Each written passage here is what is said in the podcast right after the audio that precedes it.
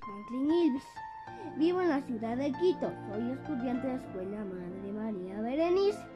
Soy de segundo B. Eh, bienvenidos a mi podcast. Espero que les agrade. Que se, que se titula La corneja fugitiva. Es mucho tiempo intentando dar casa a una corneja. Un hombre consiguió al fin su premio para evitar que su escapara su tan codiciosa pieza.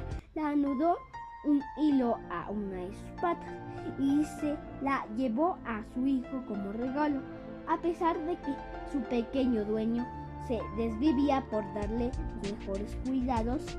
La corneja no se sentía bien en su hogar, cómoda en su nuevo hogar.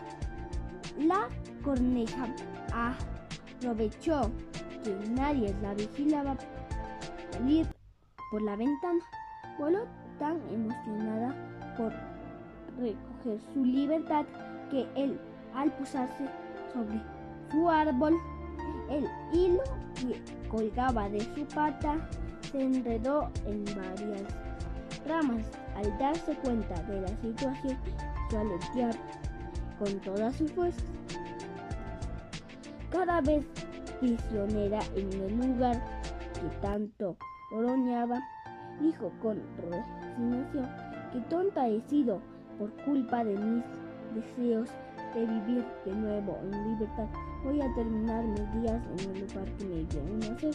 Moraleja, cuanto más grande sea lo que deseamos, mayores son los riesgos.